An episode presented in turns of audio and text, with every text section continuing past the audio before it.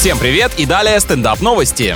В Американском институте цвета разработали специальный оттенок, который невозможно не заметить. Он одновременно напоминает красную, желтую и оранжевую краски. Видимо, идея в том, что внимание должен приковывать вопрос, а что это вообще за мазня такая? Как это называется? Пока размышляешь, дольше смотришь в нужном направлении. Новую палитру придумали по заказу общественной организации, которая планирует использовать ее для привлечения интереса к проблемам психологического здоровья и нищеты. Не совсем понятно, бедняков и сумасшедших собираетесь покрывать этим колером с ног до головы? Больше похоже на унижение, чем на помощь.